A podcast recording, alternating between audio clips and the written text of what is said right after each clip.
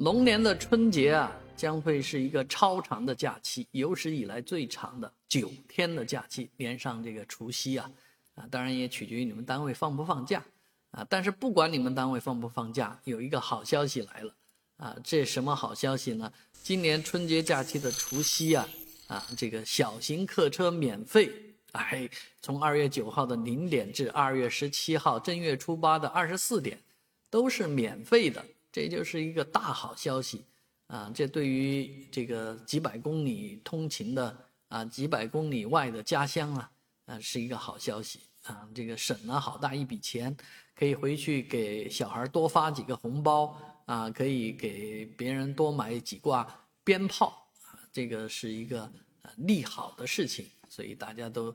非常欢欣鼓舞的期待着。二零二四年龙年新年假期的早日到来啊，